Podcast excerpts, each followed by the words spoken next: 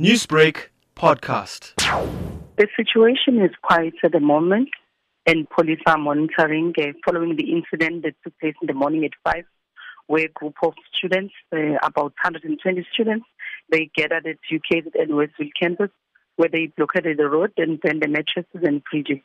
They also set alight a gymnasium that is situated at the campus, but the situation is quiet. The public order police, as well as the local police, are at the, at the scene to monitor and, and also to stabilize the situation. Captain, there has been reports of a professor having been attacked during the violent protest. Can you confirm this and any other injuries? We have not received any reports of a person being injured.